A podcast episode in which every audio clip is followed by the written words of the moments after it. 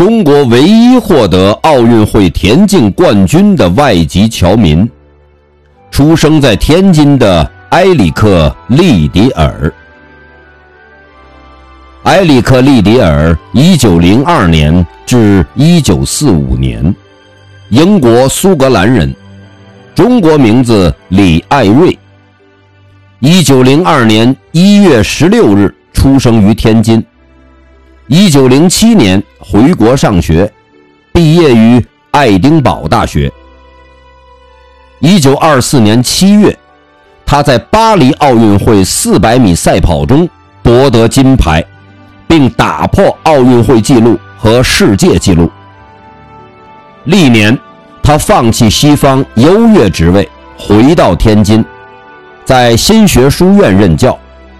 他在天津共生活了二十四年，教学之余，积极参与天津的体育活动。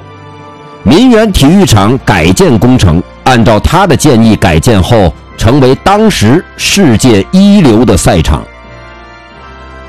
一九四三年三月，他被押往山东潍县日本集中营。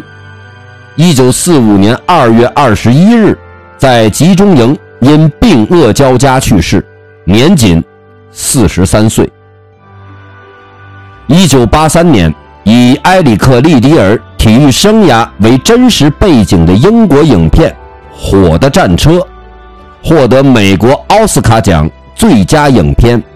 最佳音乐等四项大奖，至今仍为世界各地久演不衰的经典影片。埃里克·利迪尔故居位于今天的和平区重庆道三十八号。